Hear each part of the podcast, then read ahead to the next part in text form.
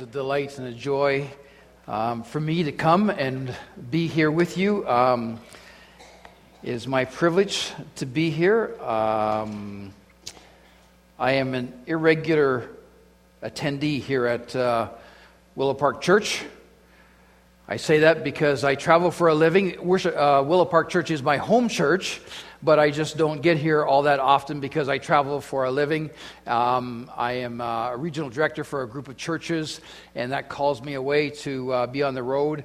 And so um, when Phil texted me uh, a few months ago, I was sitting on a plane getting ready to leave Kelowna, and my phone vibrated, and uh, they hadn't yet put on the notice to uh, put your phones away and put it on airplane mode. And so I'm sitting on the plane, and Phil gives me some dates as to when I possibly could come and speak at Willow. And I was like, no, no, no. And then he gives me May 4th and 5th, and I was like, yeah, I can, I can do May 4th and 5th. That'd be great. And I said to him, uh, uh, actually, May 5th is a significant date for me. And he says, oh, what's, what's up? And I said, uh, well, May 5th is my 40th uh, wedding anniversary.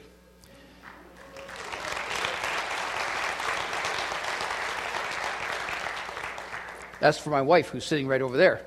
And so uh, he says, Oh, well, no, no. He says, I can't ask you to speak on that weekend. He says, uh, I said, No, no, uh, that's, that's okay.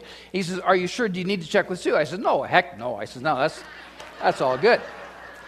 And he said, Well, no. He said, I want you to check with Sue before you say yes. I said, No, no, it's all good. Don't worry about it. And he says, Are you absolutely sure? And Sue and I had already made plans. I didn't tell him this. Sue and I had already made plans. We were going away before this weekend to uh, celebrate our 40th wedding anniversary. And so uh, he said, uh, You're absolutely sure you don't need to check with Sue? And I said, Phil, come on. I didn't say this to him, but like, who's in charge? I didn't say that. I didn't say that. And so then I texted back and I said, Well, maybe I'll preach that passage, you know, wives submit to your husbands. And, and no, I'm not preaching that passage either. So just calm down and so uh, um, I said, no, it'll be my privilege. I said, I'd be absolutely thrilled to, to speak. It had been a long time since I spoke here, and so I was looking forward to this weekend. And so he said, so I can put you down. I said, yeah, put me down for May 4th and 5th. It would be my privilege. And so it is my 40th wedding anniversary, our 40th wedding anniversary. And so what a, what a joy um, to celebrate 40 years together. And so um, we have been rejoicing over that. And today will be a day that we will think through this and reflect and um, just, um, it's an amazing thing, amazing journey to be on together and to do that. And so, uh, thank you for the applause earlier, and um, thank you to my wife for spending these 40 years with me, which, believe me, is no easy task. I acknowledge that freely, believe me. Um, the other thing that Pastor Phil gave me the privilege of doing, I don't know, perhaps you've noticed in some of his messages, uh, Pastor Phil's been to Israel. You, maybe you've noticed that. Uh, it was my privilege to take Phil to Israel uh, last November. And so uh, I'm going to Israel again, leading another tour to Israel uh, in November. And so uh, my wife has some brochures, and Pastor Phil gave me the privilege of uh, acknowledging that and, and, letting you know about that. And so she has some brochures. She'll be out in the foyer afterwards. And if you're interested in going to Israel, we'd be glad to uh, take you there. And uh, we've got some information about that. And so let me just give a little plug about that. And Phil told me to do that. And so she'll be in the foyer afterwards. And if you'd like to have some more information about that, then um, we'd be glad to share that with you. And it'll be uh, in the end of November, beginning of December this year. And there was 10 of us who went from Willow Park last year with some others. And so um, it'll be a limited group that would be going this year, around 30 of us or so. And uh, it's just a life changing adventure, um, really and truly. It really is. And so if you'd like to go, we'd be glad to have you go with us. Um, let me just pray for us, and then we're going to dive into a passage in the book of Philippians as I share very personally a journey that I've been on and how God has uh, touched my life through some um, health related issues that He has taken me through, which I believe is His design as He has drawn me into a deeper relationship with Him by His own design. Let me just pray for us first as we uh, um, begin this journey for a few moments together. Let's pray. Father, you are good, as we just um, were singing about you. It's a biblical truth, God. It's the very nature of your character that you are good. That is a, an unassailable truth. And the enemy wants to come in at times and cause us to question that truth and wonder about you, but, but is a biblical truth that you are good. And so we celebrate that this morning as, as a church family. And, and maybe there are those of us here this morning who are going through circumstances that would cause us to wonder because of what we're wrestling with this day is, is my God really good? And so we come back to the truth of your word this morning, Lord, and we will point to the truth that our God is good. And Paul, through his own circumstances in the book of Philippians, will remind us of how incredibly great and good you are. And so we thank you for who you are and for these moments that we'll spend together in your word. And we invite you, by your very presence, to come in and, as needed, to comfort us or to convict us and draw us back in to a deeper and more intimate relationship with you because you are so good. And so we thank you, Father. And we invite you to do your work right now in the matchless name of your Son, our Savior, Jesus Christ. Amen and amen. Mr. Wilson, Mr. Wilson, do you know where you are? Mr. Wilson, Mr. Wilson, do you know where you are? Those are the words that I heard as I was riding in the back of an ambulance five or six times over the last number of months since August of this past year uh, into January 6th when I had my last seizure. I had five or six seizures over that period of time, and, and so the ambulance would come by and pick me up as my wife dialed 911, and, and I would be picked up at my home, and that's where I had all my seizures, and they would take me to Kelowna General Hospital, the emergency ward, as, as the medical world was trying to figure out why I was having these seizures and, and try and diagnose what was going on with me medically. But I can remember those words because as I was regaining consciousness and, and uh, the EMTs were taking me to the hospital, those are the words I would hear. Those are the first things I'm hearing as, as they're trying to talk to me and, and ask me. That's the first thing they say Mr. Wilson, Mr. Wilson, do you know where you are? Because if I can't answer that question, there's no point going any further. Do you know where you are? It's a great question to ask, actually, generally in life. Do you know where you are in life? Not a bad question at all to ask yourself. Do you know where you are? And so, if I got that question right, yes, I'm in the back of an ambulance, then they would go on with other questions. And when people have talked to me uh, and asked me what it's like having a seizure, and, and I try to explain to them what it's actually like, I say to them, and if you're under 35, I apologize because this illustration doesn't really work for you very well because you use devices that, um, when I say file folders, um, you talk about screens going blank, and the device and the illustration doesn't work very well for you. But if you're older than 35, the, the illustration will work well for you because we have file folders in our past that we know it's like you put them on desks, and and uh, and so this is how this illustration works. Having a seizure, for me, I, I say it's like uh, when you had file folders and you put them on your desk, they all had tabs on them with information on the tabs telling you what the file folder was about. And each file folder would tell you what was inside the file folder. And so having a seizure would be like as if all your file folders got knocked off your desk and then they all went on the floor. And as each one went on the floor, well, all the information would get mixed up and, and it would go on the floor. And, and so the information is all there, but it's all mixed up. And, and um, it hasn't gone.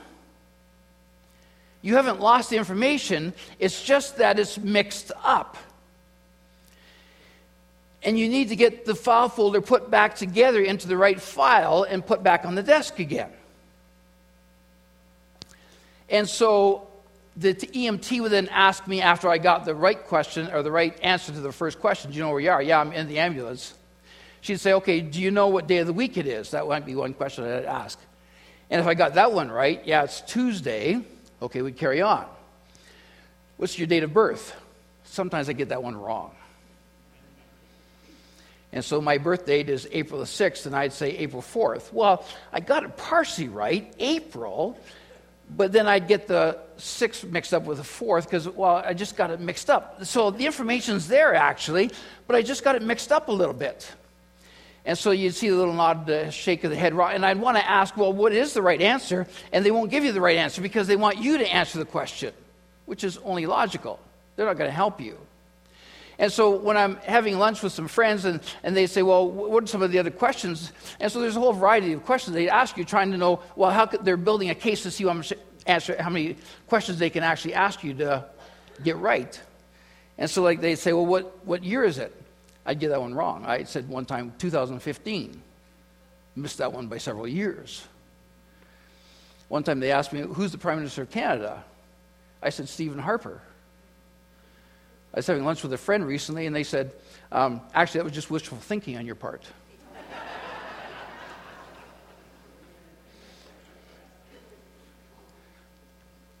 That's not a political statement. I just had the information mixed up. He had been the prime minister at one point in time. I just had the information mixed up. So,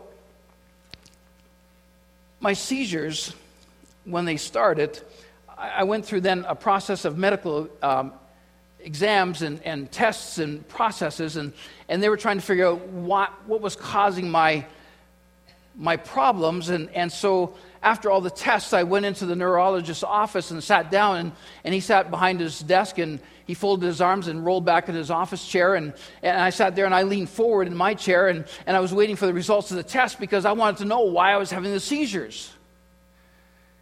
And he leans back and, and looks all official as, as he is because he's a neurologist. And, and uh, he says, Mr. Wilson. And I'm like, yes, yes. He says, there is nothing medically wrong with you. Well, that's not the answer I thought I was going to get. Not that there's anything wrong with that answer. And I said, So why am I having the seizures? And he says, I don't know. Well, that's kind of okay, but kind of not because it's not answering my question. Why am I having the seizures? And so uh, we're carrying on at this point in time without having any medical answers. And he just shrugs his shoulders and he says, There's nothing medically wrong with you, and so let's just carry on. And I'm like, Yeah,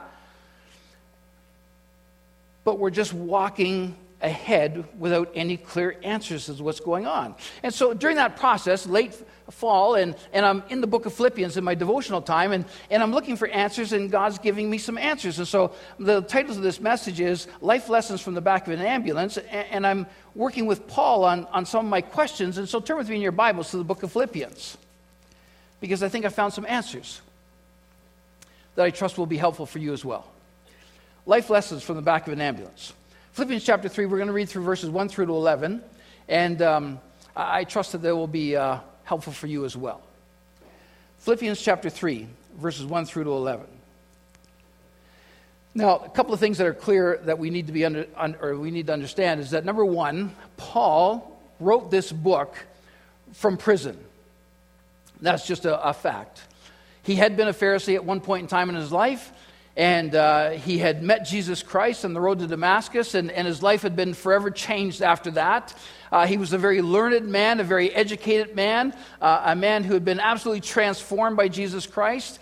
And yet, now, as he writes from prison, we're going to see clearly that there are some things that used to be really important to him that are no longer important to him now because he had met Jesus Christ, and now Christ is all that is important to him.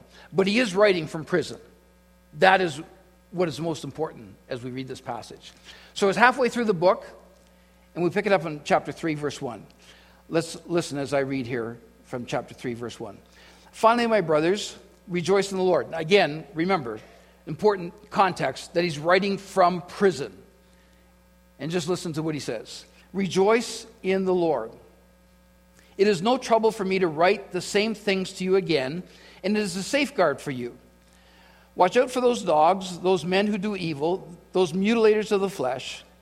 For it is we who are the circumcision, we who worship by the Spirit of God, who glory in Christ Jesus, and who put no confidence in the flesh, though I myself have reasons for such confidence. This is where Paul gets into his testimony, his background, his history. And again, context is important. Writing from prison, he's telling his story now of where he came from. He was a Pharisee. If anyone else thinks he has reasons to put confidence in the flesh, I have more. This is his background. Circumcised on the eighth day of the people of Israel, of the tribe of Benjamin, a Hebrew of Hebrews in regard to the law, a Pharisee. As for zeal, persecuting the church, Paul had went after the early church, wanted to destroy it. As for legalistic righteousness, faultless. He's Talking about how zealous and pure he once was from a religious standpoint as a Pharisee. Verse 7 But whatever was to my profit, I now consider loss for the sake of Christ. The transition takes place here. What is more, I consider everything a loss compared to the surpassing greatness of knowing Christ Jesus, my Lord, for whose sake I've lost all things. I consider them rubbish, that I may gain Christ and be found in him, not having a righteousness of my own that comes through the law, but that which is through faith in Christ, the righteousness that comes from God and is by faith I want to know Christ and the power of his resurrection and the fellowship of sharing in his sufferings, becoming like him in his death, and so somehow to attain to the resurrection from the dead. Life lessons from the back of an ambulance. Lesson number one. Lesson number one. Clarity is a beautiful thing.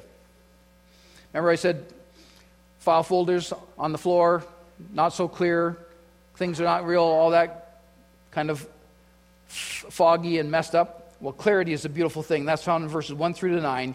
Because clarity, number one, allows me to rejoice. Clarity allows me to rejoice. Paul's in prison.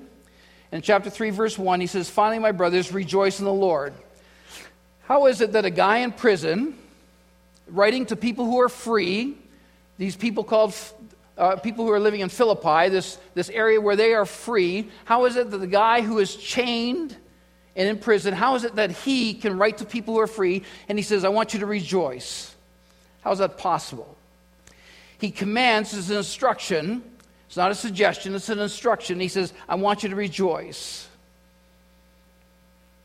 Well, if we were to go through the book, this little book of Philippians, we would see that in chapter 1, verse 4, chapter 1, verse 18, chapter 1, verse 25, chapter 2, verse 2, chapter 2, verses 17 and 18, chapter 2, verses 28 and 29, chapter 4, verse 1, chapter 4, verse 4, and chapter 4, verse 10, Paul connects rejoicing to a relationship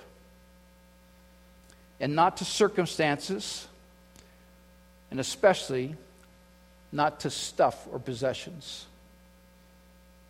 Clarity. So, as I'm going through my own health related issues last fall, and I'm reading through this book, I couldn't tell you how many times last fall I read through Philippians. I read through it sometimes just sitting down and reading it from chapters 1 through 4. Sometimes I'd only read a verse or two and I'd get stuck and I'd stop. Sometimes I, would read through a chapter and go, hmm, interesting, I want to go back and read through that chapter again. Sometimes I, would just read a verse or two and I, and I stop. And what I learned as I was going through that is the clarity that came to me was this idea that when I'm in my own little world of looking at this, is that rejoicing and joy is not in my circumstances. And if you walk out of here in just a few moments' time, I want you to be very clear about this. If you don't remember anything else about this message, please take that home today. Please take home the, the clarity and the, and the understanding that your joy, my joy, is that rejoicing and the ability to be able to rejoice is not in our circumstances. It is only clearly in our relationship with a person named Jesus. My father pointed that out to me repeatedly, well, I rode in an ambulance. Well, I sat in the emergency ward in Kelowna General Hospital. Well, I came home from Kelowna General Hospital. That my joy was not based in my health. Because you see, all that stuff can be taken from me, but what he pointed out to me was that Jesus could not be taken from me. And so I don't know what your circumstances are today, but what I can tell you is that if you have a personal relationship with Jesus Christ, that cannot be taken from you. And you can rejoice in that truth because it's a biblical truth that Paul says, I want you finally, my brothers, to rejoice in the Lord. He says, There's no trouble for me to write that same thing to you again, and it's a safeguard for you. He wants them to understand that he's in prison, and he, the one in prison who's chained, he said, I want you to rejoice in this truth. Rejoice in Jesus. And my father pointed it out to me while I was struggling with my health.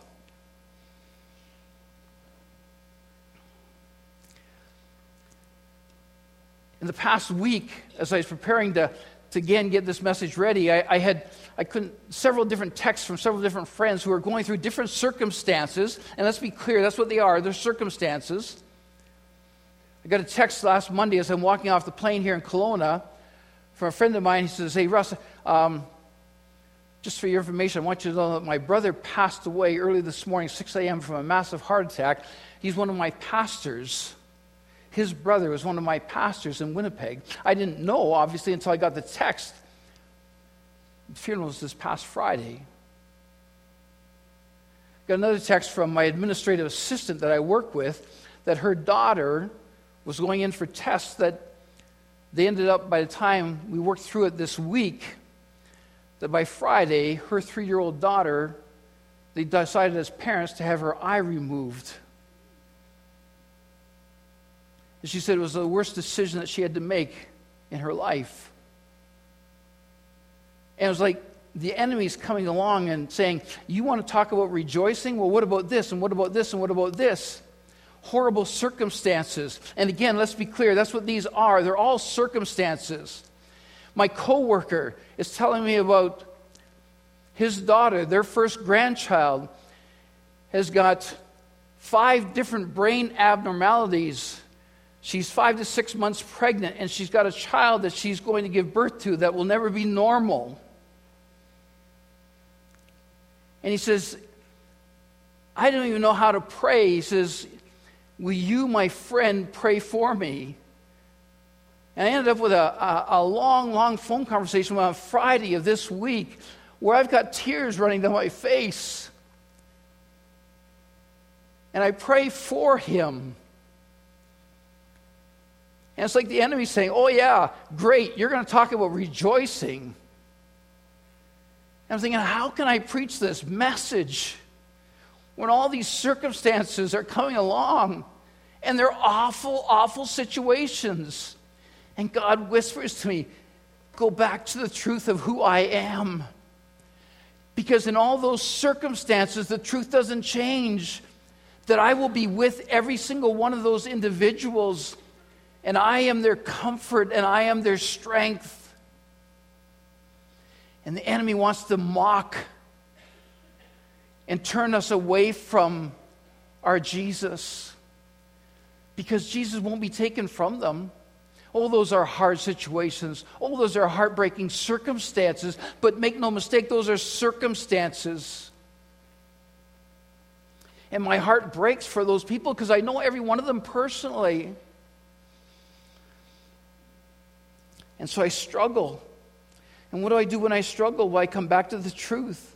And the truth is, is that my joy is not based upon my circumstance. My joy is based upon my relationship with Jesus Christ. And so I pray for those people and know those aren't joyful situations.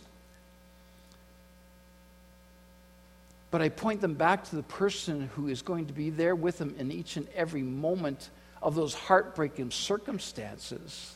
And his name is Jesus clarity. Joy is in a relationship, it's not found in the stuff of this world. His name is Jesus. Paul says, Finally, my brothers, rejoice in the Lord. Clarity also allows us to worship.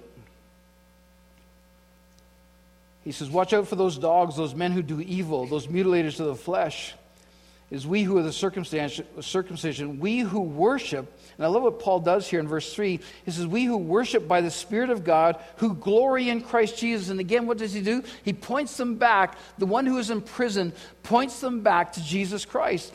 We who worship by the Spirit of God, who glory in Christ Jesus, who put no confidence in the flesh, although I myself have reasons for such confidence.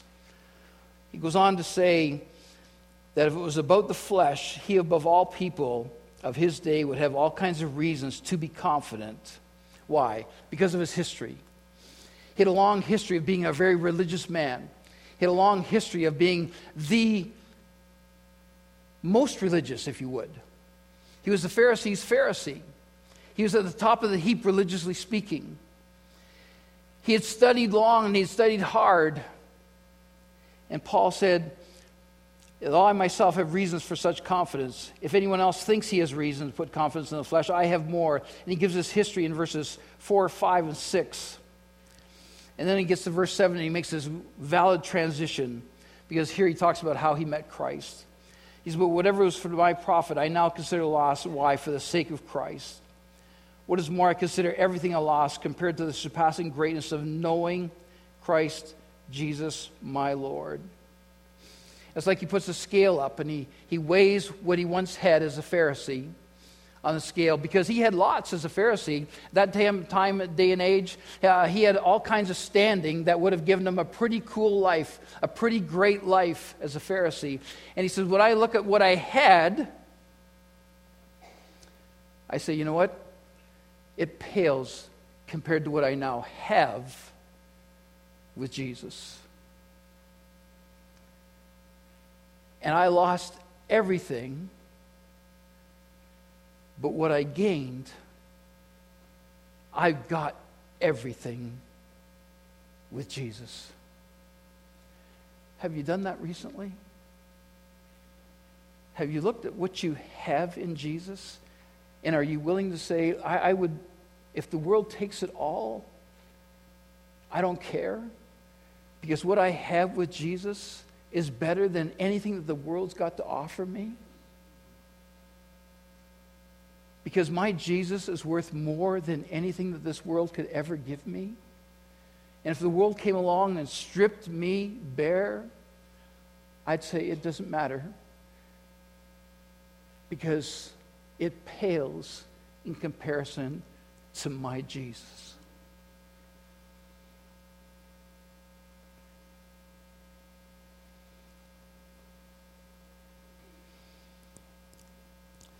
As I was reading through this little book of Philippians last fall, I was praying. And sometimes when I pray, I don't know about you, but sometimes when I pray, I also tell God how to answer my prayer. Do you ever do that? I give him directions. I pray, but then I give him the directions on how to answer the prayer too. And I think he probably is so kind that he says, Well, thanks, but I've got my own style of how I'm going to do this. And so, as I gave him the directions on how to answer my prayer, I think he probably appreciated that and said, Yeah, but that's okay. I've got my own plan on this. And so, lesson number two is determining what's important is actually really important. It's in verse 10.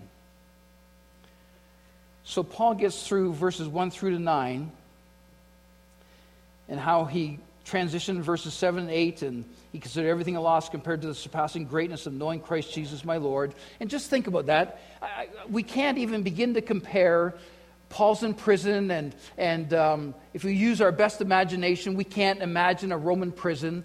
We just can't. It was such an awful place to be.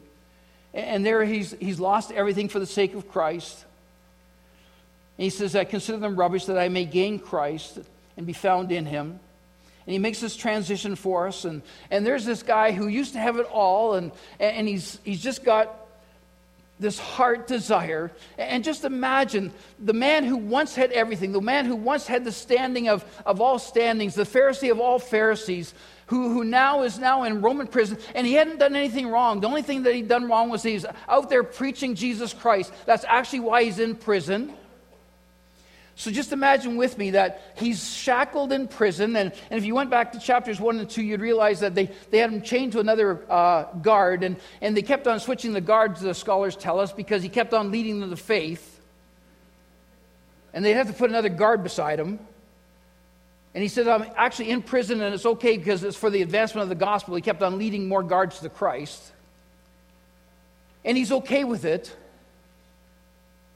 And so he gets to chapter 3 and, and he says, I've lost everything for the sake of Christ, and I'm okay with this. And whatever I had, I, I, consider it rubbish that I may gain Christ and be found in him. And so just imagine that this man who had once had everything has now lost everything, and he says, I'm okay with it all because I just want I just want to gain Christ. Verse 9 and I want to be found in Him. And I, want to, I, I, I tried the whole idea of having a righteousness of my own, but that doesn't work. That was the Pharisee way. And then look at verse 10, because here's where determining what's important is really important. Because in verse 10, he says, just imagine, he's sitting in prison, and he's writing this on some piece of parchment with a guard right beside him. And he's in this terrible prison. And here's Paul this intelligent, brilliant man. And he writes this out. Just picture this with me. In this awful place. And he writes this down on this piece of parchment paper. And he write, think of his heart. And he writes this down and he says, What I want more than anything else. He says, I want to know Christ. This learned, brilliant man more than anything on the face of the earth, more than anything else at this stage of my life, Paul says, This is what I want. I want to know Christ and the power of his resurrection and the fellowship of sharing in his sufferings and becoming like him in his death, and so somehow to attain to the resurrection from the dead. Determining what's important is actually really important. Paul knew the scriptures inside and out, but what he really wanted was to know Jesus better. And that word know, the scholars tell us, isn't book knowledge, it's relational. And so Paul's not talking when he says, I want to know Christ, he's not talking about more book knowledge.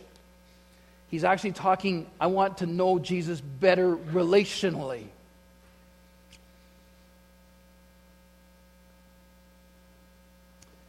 Do you?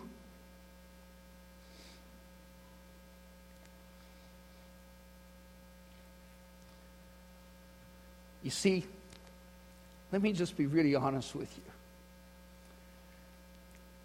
Willow Park Church, do you want to know Jesus better? Because I want to be part of a church family that at its very core longs to know Jesus better.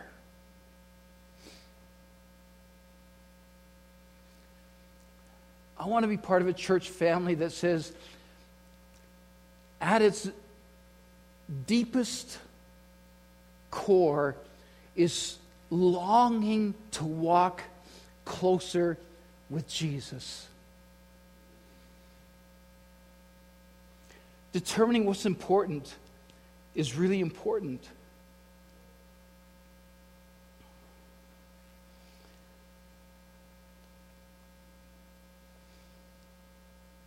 And so I prayed that prayer last fall. After the medical world had told me, after they'd gone through all the tests that they could possibly do with me, and they came back to me and they said, There's nothing medically wrong with you. Then I turned back into these scriptures and I said, Then this is spiritual. And they said, then we dove into the scriptures, my wife and I, and they said, then here's what's important. at this stage of my life, then there's nothing more important for me. And I prayed this prayer, Philippians 3:10. I said, then this is the most important thing for me personally. I don't care about any other accolades or any other positions or, or anything else from a financial or, or status standpoint or anything else. What I care about is that I get to know Jesus better. And so I prayed Philippians 3:10. And I think then the enemy went to work. And then there's been suffering from a physical standpoint. And he's tried to dissuade me physically. And the battle's been on. So that I've enacted prayer support that he would not win. And the battle's been on. Is there anything more important than knowing Jesus better? And the answer is no, there's nothing more important than knowing Jesus better. In February of this year, I was down national board meetings, national leadership meetings. We went from Monday to Thursday. On Tuesday, one of my pastors, who's a chair of our Western Region Council, gets a call that uh, he's got a little girl in his church who's dying from a rare disease. She's 10 years old. And uh, he says, I got to leave the meetings. He says, I got to get back to Winnipeg for, uh, to be with the family. And he's just devastated because he's been walking with his family through this process. And, and so Myron um, gets back in his rental car and he goes, take it off to uh, uh, Toronto International Airport. He wants to get on a flight back to Winnipeg to be with the family. So Tuesday night, he goes racing back to Toronto. And uh, I text him Wednesday morning to see if he's back in Winnipeg. And he says, No, actually, I'm not. He says, um, I'm sitting here in the airport, and the airline says the best they can do is they think maybe Wednesday by noon I can get back to Winnipeg. He said, but a really th- weird thing happened about 6 a.m. this morning. I said, what's that? He says, 6 a.m., he says, I'm sitting here, and, and the thing about Myron you need to know is that uh, he's the least looking pastor kind of guy you could ever want to meet. He said, I, love him, but he doesn't really look like a pastor. He looks more like a biker. He's got a beard, and, and he's kind of a stocky looking guy, and uh, he just doesn't have a come talk to me sort of look about him and more like a don't talk to me sort of look. I love him and he's a great guy and, and uh, it, but anyway, he's sitting in the airport by himself, hasn't slept all night, and uh, he says about 6 a.m. this guy comes up to him and says, "Hey, buddy." Now I'm shocked all by that, all by itself. But uh, this guy comes up to him and says, "Hey, buddy," and uh, Myron says, "What?" That alone should have told the guy to get lost, but uh, the guy didn't get lost, and uh, Myron says, "What?" And the guy says, uh, I've just got this sense I'm supposed to pray for you. And um, so Myron said that it was a kid. And I says, later on when I was texting with him, I says, when you said kid, what do you mean? He said, well, the guy was maybe 20 years old. So um, I says, well, then what happened? And so uh, Myron said, when the guy said he was supposed to pray for him, Myron said to him, sit down. And that's just kind of way Myron is. He's kind of a little brusque. But uh, the kid sits down, and um, Myron tells him a story. Tells him about this little girl that's dying. Tells him about how he's trying to get home. And uh, the kid puts his hand on Myron's shoulder, prays for him, gets up and leaves. And so uh, after Myron tells me that story, we're just texting back and forth and stuff. I says to Myron, hey, that's some kind of God you serve. Out of the most busy international airport that we've got in Canada, there's this God that we serve looked down from heaven and he saw you, a tired, weary pastor who knew you were just so exhausted that you needed someone who would come alongside of you to pray for you and he whispered into the ear of a 20 year old kid and said, I've got one thing I need you to do today. And he said, What's that, Father? I need you to go and pray for this guy. And the kid said, That guy? And believe me, Myron's not the most approachable guy you want to try and find in an airport pray for. And the kid said, Yes, Father, I'll do it. And he walked up beside Myron and said, I've just got this sense that I'm supposed to pray for you. Doesn't know him from Adam. And Myron did not give him the best response right off the bat, just said, What? And then he told him to sit down. And he prayed for him. And it was exactly what Myron needed at that stage of his life. And I just said to Myron, That's some kind of God that you serve, isn't it? I don't know about you, but I want to get to know that Father better. And he invites us into a deeper relationship with him. And he says, I am so open to wanting you to get to know me better that I will walk with you deeper and deeper. And I am only too glad to invite you into a deeper and deeper walk. What could be better upon the face of this earth than getting to know him better and better? And he's so open to it. You tell me what could be better than the prayer of Philippians 3, verse 10, that Paul prays and says, I want to know him better. You tell me, what could be better?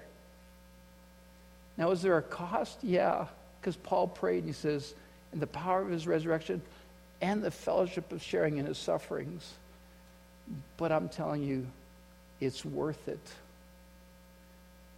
I'm seeing my Jesus in ways that I've never seen him before since last August, September, October, when I started to pray that prayer. It is so worth it that I invite you to pray that prayer as you leave today and to share in the blessings of getting to know Jesus better. And let us as a church be a church that just delves into a deeper and deeper relationship with a Jesus that is so amazing. Why would we not accept his invitation to know him better and better? There'll be people up here at the front after the service. I'll be only too glad to pray with you. Let me just close in prayer and we'll just. Father, thank you so much for who you are and for your invitation. I want to know Jesus better. I want to be blessed by the beauty and the joy of your presence. I want to know the power of your resurrection. And yeah, I want to know the fellowship of sharing in your sufferings, so somehow to attain to the resurrection from the dead. Lord, you're beautiful. You're amazing. You're beyond everything and anything that we could imagine. And we accept your invitation that we would know you better, Jesus. In your matchless name we pray. Amen and amen.